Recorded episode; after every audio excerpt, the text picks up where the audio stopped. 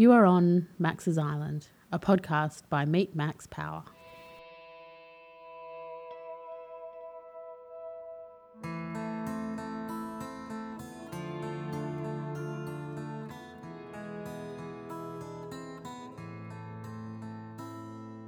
On Max's Island podcast, you'll hear the lived experiences of people who choose to live life a little differently. It might be a story of when they took time out and dared to do something crazy. Perhaps they made a decision to leave it all behind and follow their dreams. Or maybe they just stopped listening to what other people thought and did what was right for them. This experience becomes a story that is part of them and one that you need to hear. So, now that you're on Max's Island, listen to the wisdom in these stories, and you too will be inspired to do what you have always wanted to do. No one's an island, but sometimes it's good to pretend. Go for a hike, your burden's just on the black. Walk on the beach, imagine you're sailing away.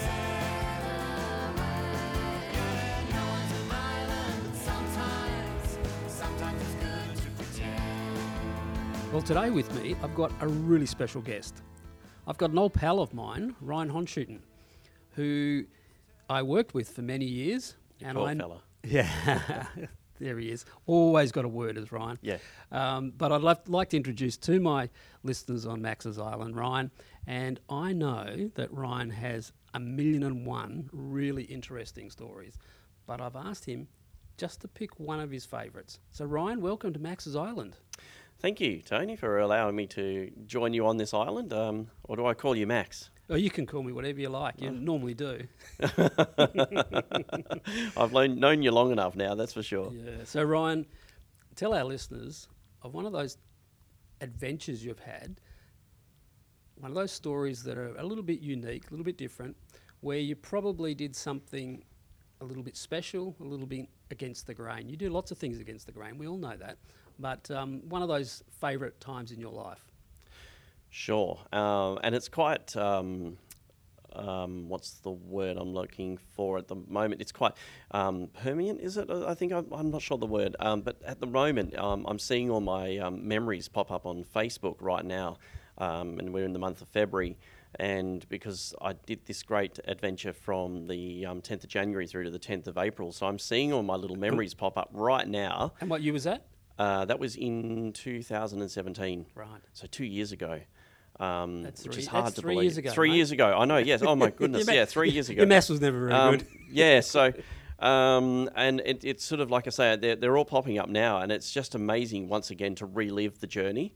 And you know, because you do forget over years, you know, and months and that. We all get busy and you forget little things, the little details, the finer details.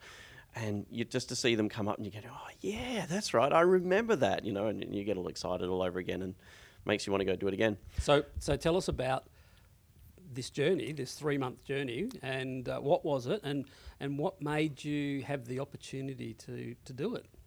So I was coming up to my second lot of long service leave and my first long service leave, I've got to mention this, my first long service leave I took when I found out my mother was passing away. And I thought to myself, I'm just going to take this now and I'm going to be with her for as long as I can. And the long service leave lasted a week after she passed away.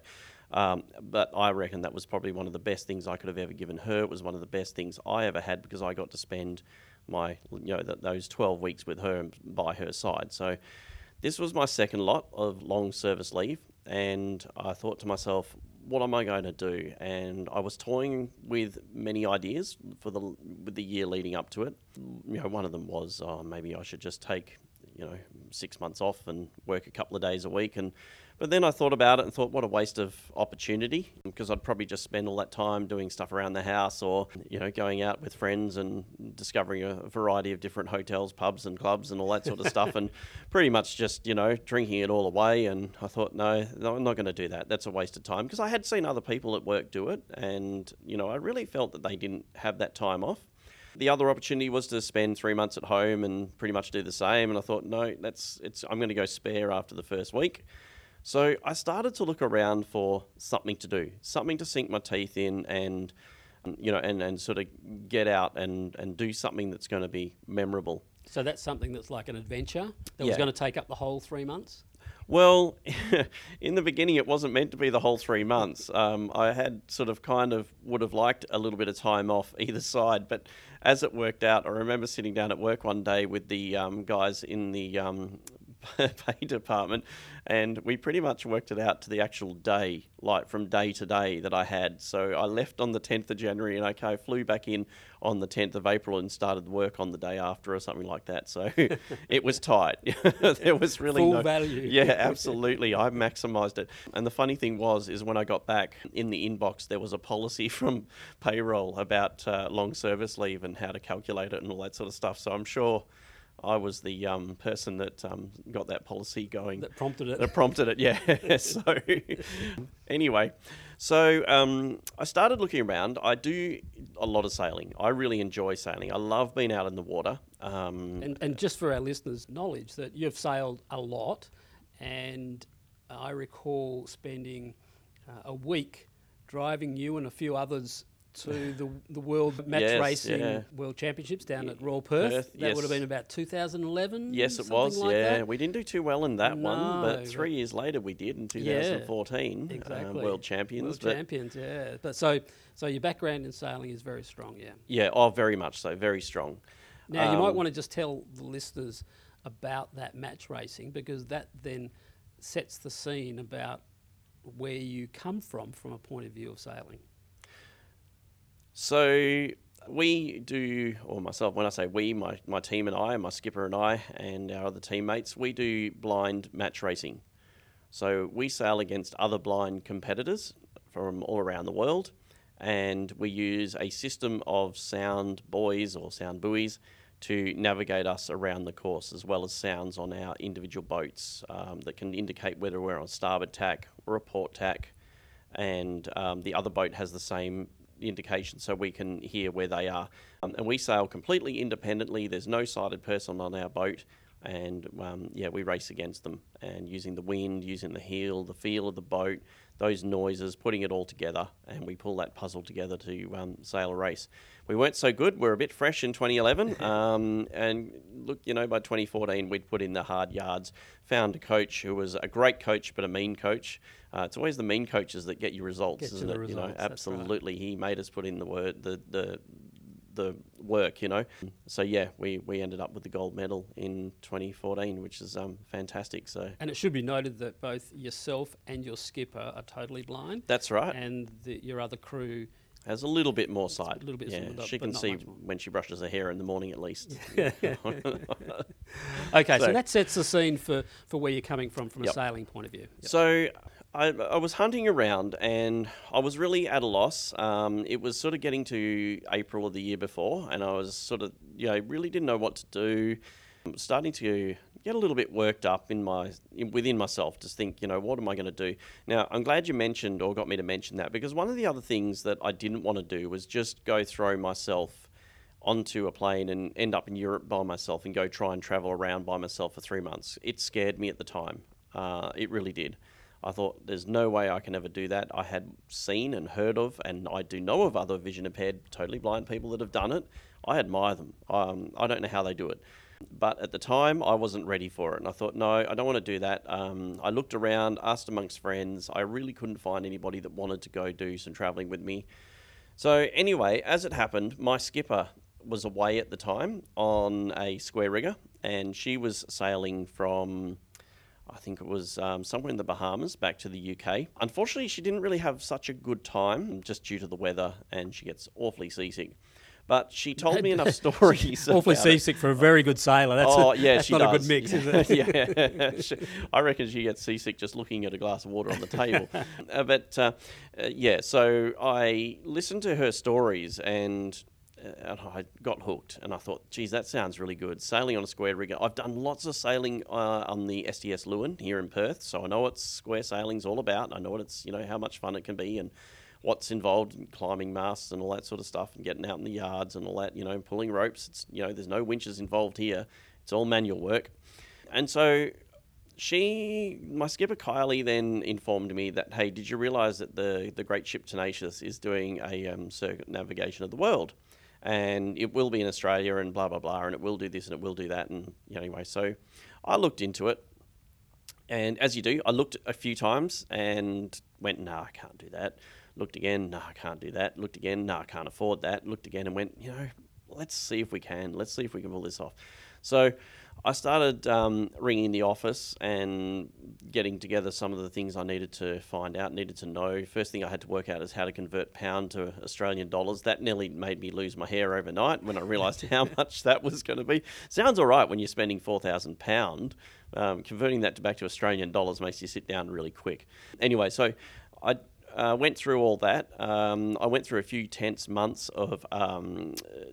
getting travel insurance. You know how hard it is to get travel insurance for being on a square rigger, being offshore, like being out in the wilderness, when you land. No one wants to know you, especially when you've got a disability. They really don't want to know you. But anyway, look, a little bit of toing and froing and lots of emailing and putting my point forward, I finally all sorted that out. And anyway, I finally got my passage booked, and I was originally only meant to sail from Auckland around Cape Horn to the Falkland Islands. Only. Yeah, that's right. That's a cruise. Yeah, it was just a cruise, yeah. And then I started to look at getting home. And getting home was going to be somewhat of a little challenge, because there was a couple of ways to do it. I could have either jumped on the jet that goes straight from the Falklands to the UK. That's if it flies, because there's a variety of different reasons why it might not fly due to weather, I don't know, due to a lot of things, just travel routes, maintenance, places it can land and all that sort of stuff. Or I could have flown to Argentina and had a bit of fun there and then tried to get myself home. Which you would have never have come home. No, I probably wouldn't have. No. They eat some good beef and steaks up there, I tell you. And that would have meant like going either back to South Africa or back to the UK or back to the US and all the way back around again. And I thought, and like just even adding all those airfares up, it was getting monstrous. It was almost getting larger than the actual cost of what it was to do the first trip. So I looked at the second trip, and that was from the Falklands to Cape Town. And I sort of went, well, add that together, put that together with the airfare from Cape Town, and I think I ended up with about $100 in front. So I went, well, I think it's just answered itself. So I then embarked on this great journey, I guess. I started planning the journey, getting it all ready. I had to fit myself out with clothing because it was going to get really cold, especially when we sailed down to the Falklands and then from there down to South Georgia. So I had to get kitted up for all that sort of stuff. I had to think about, I need everything for 3 months, exactly 3 months. Enough underwear, enough socks, had to take, sewing kits. There had to be jumpers. I needed to pack shorts for the warmer stuff, appropriate shoes when you're on land, shoes for when you're at sea. You had to pack all your own wet weather gear. That wasn't supplied by the ship. You had to get all that. All those little creature comforts that you might want, like my age, I need to think about things like antacids and indigestion pills, Panadols, any eye drops and stuff I need. Little, all that sort of medications, vitamins and all that you might take on a regular basis. A little bit of your favourite foods, plenty of audiobooks. That was a huge thing that I had to get sorted out, audiobooks. And they were on your phone? Yeah, they were on my phone, yeah. Yeah, that's better than having to, in the old days where you would have had to take cassettes. Oh, yeah, we can imagine that. Or even Braille books. Can you imagine if I wouldn't need another ship to follow us with Braille books?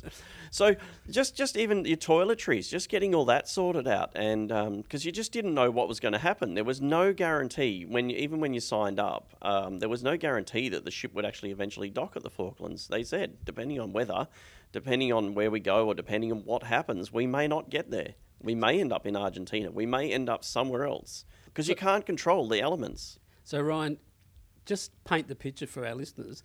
How big is the boat? How many people are on the boat? And how many are experienced or professional sailors?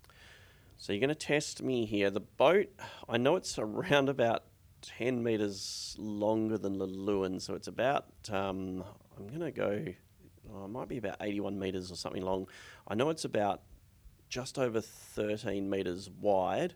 Height, it's definitely a lot higher than Leeuwin. I think the highest mast is something like I should have looked all this up before. It's about round about 48 metres, we'll call it, the highest mast. Yep. It is about 3 stories tall at the very back of the ship. So you've got the lower deck, the below deck. Then you've got like the main saloon area.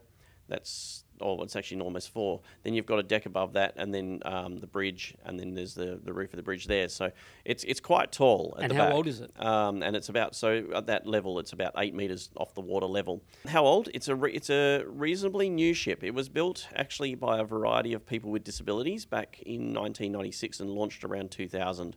So it was quite unique the way it was built. Everybody was involved. Shipwrights were working next door to people with disabilities building this ship, okay, plank by plank, brace by brace. It was built that way, and that's the way it was designed. The Tenacious is actually a ship built for sailors with disabilities. So all the corridors on it are extra wide, so you can get wheelchairs through. The bunks on some of them, on some of the cabins, are designed especially for getting wheelchairs in and out of. There's braille all around the ship wherever you go. There's large print, you know, that sort of thing. There's hearing loops in certain areas. It's all designed for that sort of thing. Now, when I was on board myself, I was the only totally blind, or the only blind person actually on the first passage. And the second passage I had to share with another blind person, which is, you know, no, it was great. She was all right. And there was one person with wheelchair, and then there was a couple with hearing impairments, a couple with motor neuron diseases, and multiple sclerosis and a few other things. So, and had many of those people sailed before? Just about, I'd have to say just about everyone on the ship, except for a small handful, had sailed before, especially on the first passage going around Cape Horn. They had owned yachts in their lives, or they still owned yachts in their lives, or they had been on a similar ship somewhere in the world. They had that passion to go sailing. So what was the journey like from Auckland to Cape Horn?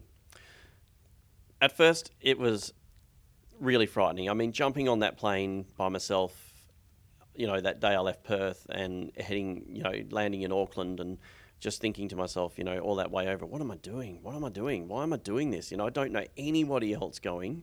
I have no one else that I know, except for I was picked up in Auckland. How fortunate. I was picked up in Auckland by a good mate of mine, Neil, who him and his wife just happened to be over there touring around. So they picked me up in Auckland and put me up for the night and looked after me, and then dropped me off at the ship the next day. But then it was almost, I guess, when they left me the next day, and I thought, there I was standing in the main saloon with 52 other people around me. That's some permanent crew and the rest of us voluntary crew, or paying passengers or voluntary crew, you know. It was like, all of a sudden it hit me. It was like, this is frightening. I don't know anybody here. But then I sort of thought, rise to the challenge. Get to know these people. You're going to have to live with them for the next, 30-something days, 36 days or something like that. If you don't get to know them, you're not going to have a fun time. Well, I should tell the listeners that that's actually your day job, is teaching young people, especially those with a disability, about doing exactly that, facing up to the challenges of life and going ahead and doing it. Absolutely. And so you didn't need to be a hypocrite, did you? Oh, absolutely not. And, it's funny, if you could slow the mind down and listen to all those little messages going through your mind at once in situations like this, that was one of the messages bubbling through. Hey, you tell the kids to do this every day. Why aren't you doing it? Throw yourself in there, son. You put yourself into this. You paid the money. Now get on with it, and I swear I could hear Mum's voice in there somewhere too, telling me to get on with it. So it didn't take long before we ended up down one of the pubs, and then the second pub and the third pub by the end of the night, because we weren't due to sail till the next morning. And I think I met most of the crew that night, and that was great, and that was a really good introduction. We had a few little issues along the way, as be with ships like that. I mean, things go wrong with ships. They're constantly being thrown about. They're not. It's not smooth sailing. The waves are big. It's rough. So we had a few problems with generators, radars, and that sort of thing, and freezer plants and all that to get us started. But we finally got underway. And do I recall there was a bit of damage at one point? Oh, there was, yes, yeah. There was. There was a bit of damage. One of the storms, I remember one morning, I got up extra early. I don't know why.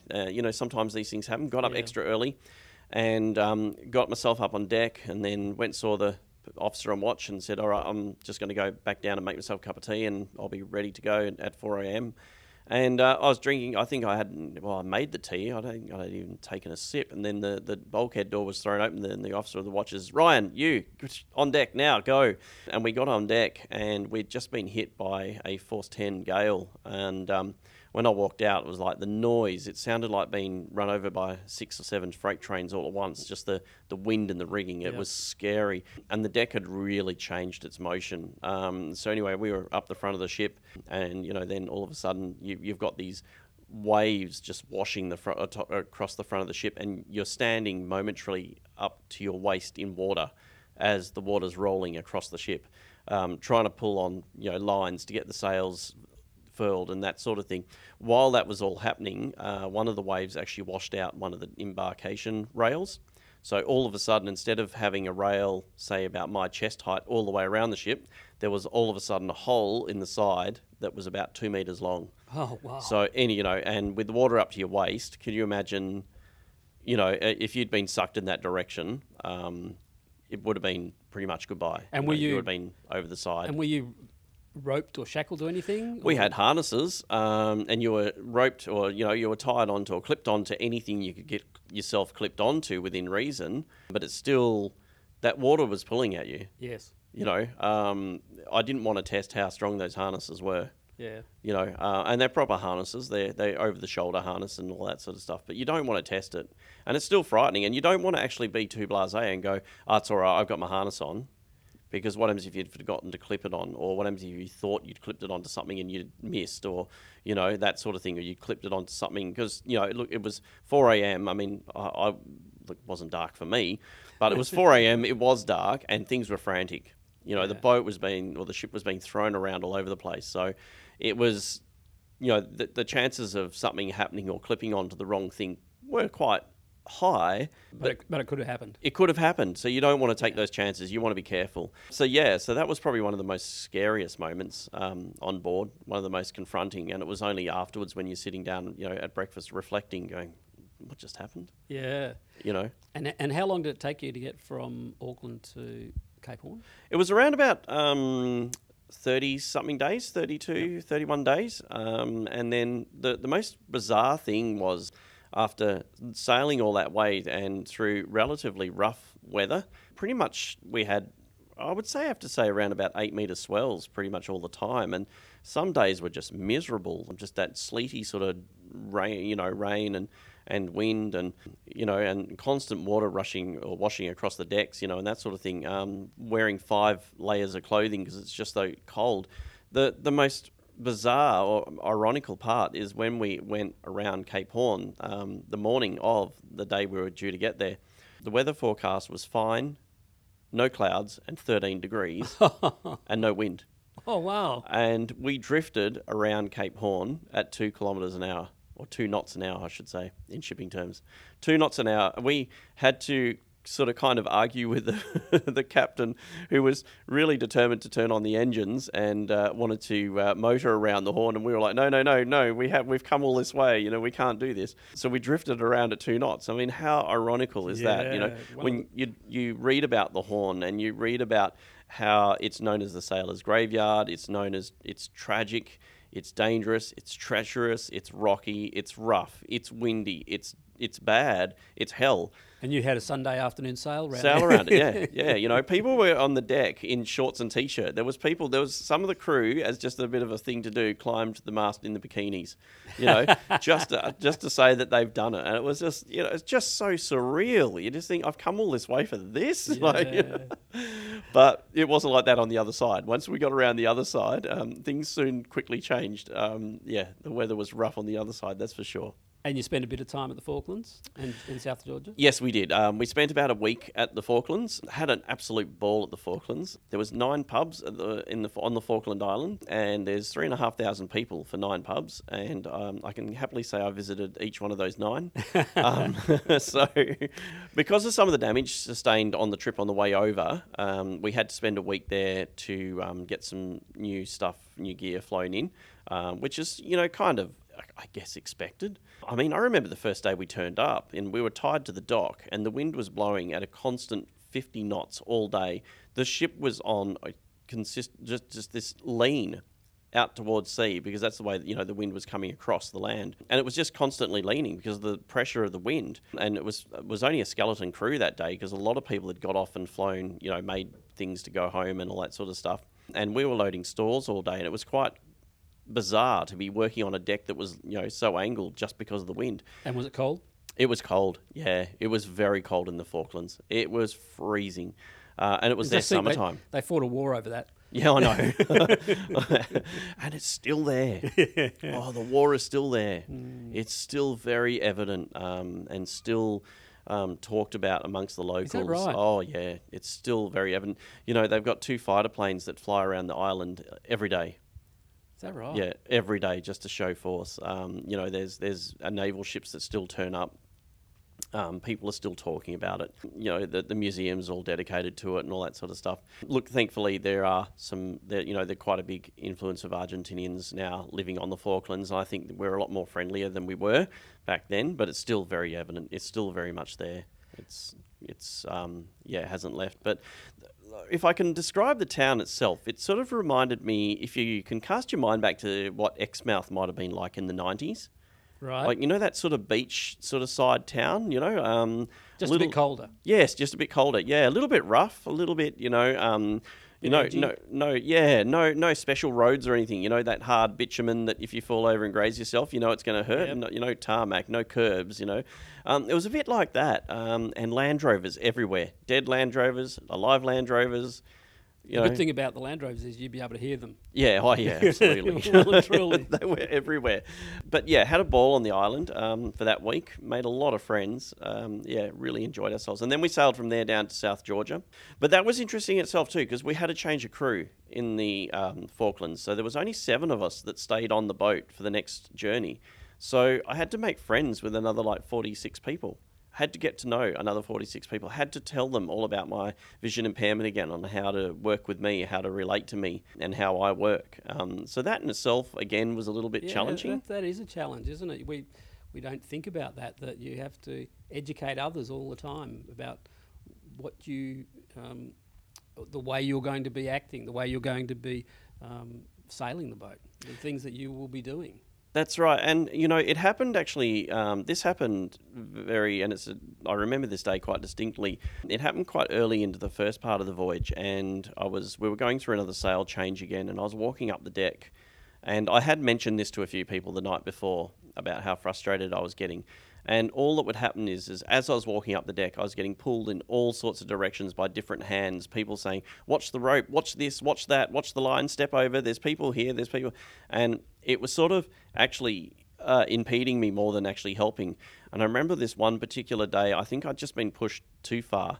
And as I started walking up the deck, this started. And it's funny, when I describe this to people, it's quite strange. I kind of felt like I went inside myself, and it's like this barrier or this something comes up in front of me. It's almost like I can feel something in front of me.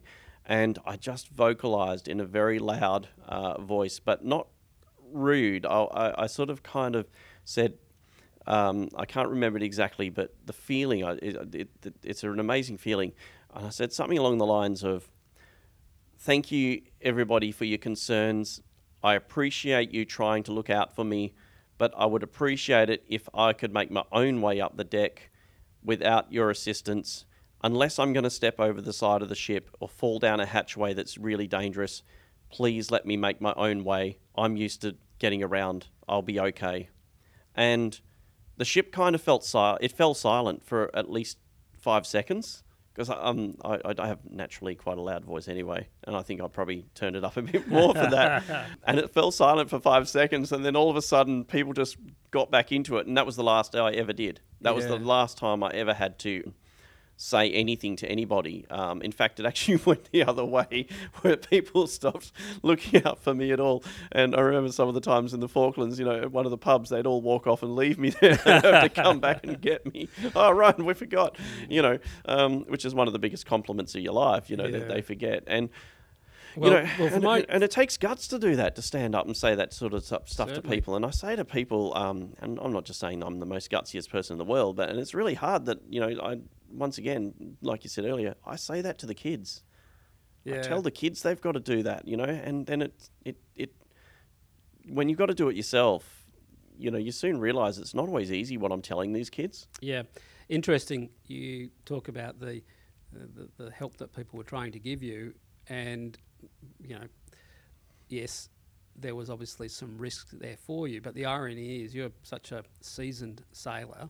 You know, I've been on a boat with you on the river in Perth, yep. Only a small boat, but and you know, you're jumping around like a rabbit from end to end and pulling ropes and putting sails up, and you know, your orientation around a ship is around a boat is outstanding. So I'm sure it wouldn't have taken you very long at all to get your orientation skills around the ship and be quite capable of looking after yourself. The second time round, it was a little bit easier because I think because that crew, the second crew we had to sail with, because they had slowly sort of joined the ship throughout the week that we were there waiting, because I was so familiar with the environment of the ship by then, it was really quite funny that a lot of them didn't even realise that I was they knew I was vision impaired, but they didn't realise I was totally blind. Yes. And it was quite strange that some of them actually didn't realise till we got to Cape Town 30 days later. They all just thought I was vision impaired, you know. So it was, once again, you sort of like, you build your ego a little bit. Yeah. So Ryan, you've now then spent this incredible time on this ship, a bit of time in South Georgia, a bit of time in Falklands. What was the overall highlight for you? Was there one particular highlight, or was, in general, there a highlight for the whole adventure? Oh, look, the whole adventure was a highlight. It taught me so much about myself. I did a lot of inward thinking and a lot of realisation, and some of that stuff I'm a little bit lax on these days, and I'm a little bit hard on myself that I need to fix that. I really do. I mean, one of the things I did realise while I was there was that I'm very, very lucky to have the family I have, and I'm a bit hard on myself at the moment because I have been so busy since getting back that I really haven't connected with my family like I said I would during that journey. But I think one of the highlights for me was definitely that day of the storm. You know, as dangerous as that was, it was really out there on the edge. We were really, you know, we were in the middle of nowhere. If you'd gone over, there was no land within 700 kilometres. Wow. There was no seaplanes. There was no search planes. There was no helicopters. There was no, you had you, the ship, your life jacket, you know, the boat at the back of the ship, or, you know, up and, you know, to come and search for you. You know, these were taller than 8-metre swells that day in a 70-knot wind. You haven't got much chance. Yeah, no. And you know, when you think, you know, sometimes I still get shivers when I think about that, you know, that day. You just think, whoa. You know, apart from that, there's fun little moments that stand out to me that, you know, were absolute ball. You know, when you're standing in the shower, and I've got to say this, you've got nothing on, right? And you've got one leg up on the toilet seat, you know, with the lid closed. The other one is, because the ship's on such an angle, is on the side of the shower wall. You've got, you know, you've got everything exposed to the world. You've got one hand holding onto a rail above your head, and the other one's trying to soak yourself. In the meantime, the ship's bucking and throwing itself around like a wild bull, and you're just thinking, one wrong slip here, and I tell you what, someone's going to end up awfully injured. And it's just like, you know, but what can you do? You got to laugh at that moment and think about it. And it was a lot of that sort of stuff I actually wrote about in my blogs each day, you know, that I sent back home. How did I do that? We had a system on the ship where you could buy data. And so I would write one email back to a good mate of mine back here in Perth. And I gave him, silly me, I actually gave him my password for my Facebook page. And he would edit it, my rambles, and fix up some of my spelling, but he would also put his own little comments in.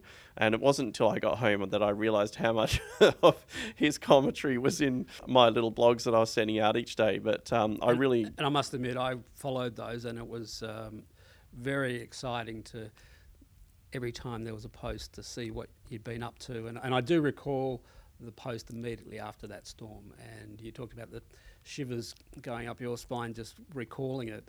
I do vividly remember thinking the same thing and feeling the same thing when I read that first blog, or that blog about after the storm. Yeah, it's it does make you think, wow, you know, and respect the ocean, you know, Mother Nature. You have to respect it. You cannot, when you're taking on the elements like that, you know, you cannot just take it like a pinch of salt. You've got to be, it's serious, yeah. You know, and it became very evident that, like, 2 days out of Auckland, we did a man overboard drill, and it took them 16 minutes to get a dummy out of the water. Wow. A mannequin out of the water. 16 minutes. Now, you know, you think you're in that water for 16 minutes. Now, if it was somewhere down near Cape Horn or South Georgia, the average water temperature down near South Georgia was something like 3.5 degrees. Wow. You're not going to last long. You're not going to last 16 minutes. No, that's right.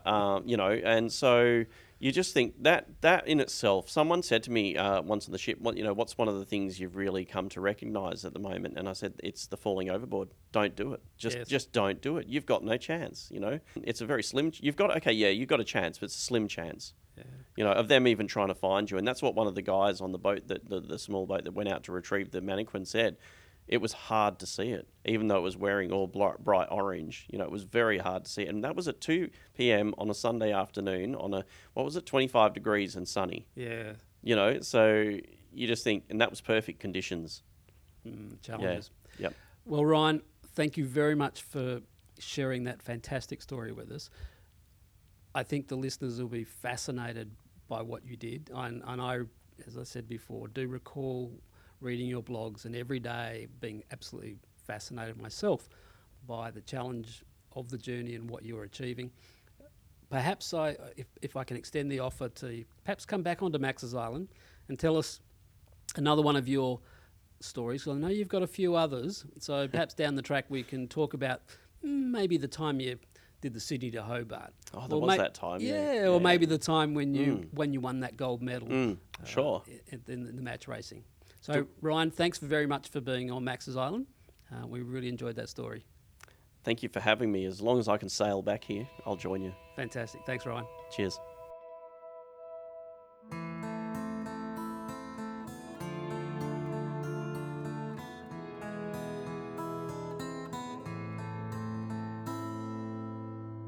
We spoke on the bus on the way home from work. He was lost in the details of life. Each day was a blur, oh work and oh play, and how had it turned out this way?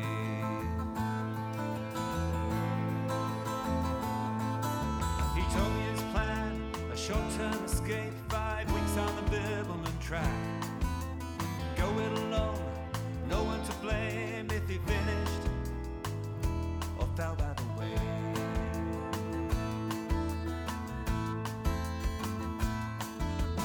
No one's an island, but sometimes it's good to pretend.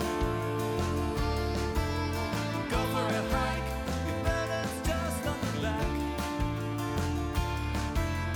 Walk on the beach, imagine you're sailing away. Yeah, no one's an island, but sometimes it's good.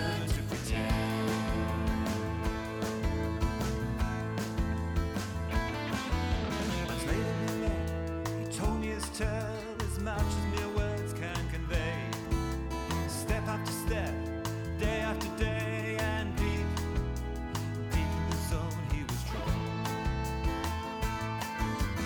No one's an island, but sometimes it's good to pretend.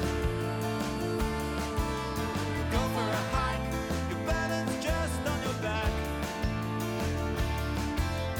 Walk on the beach, imagine you're sailing away.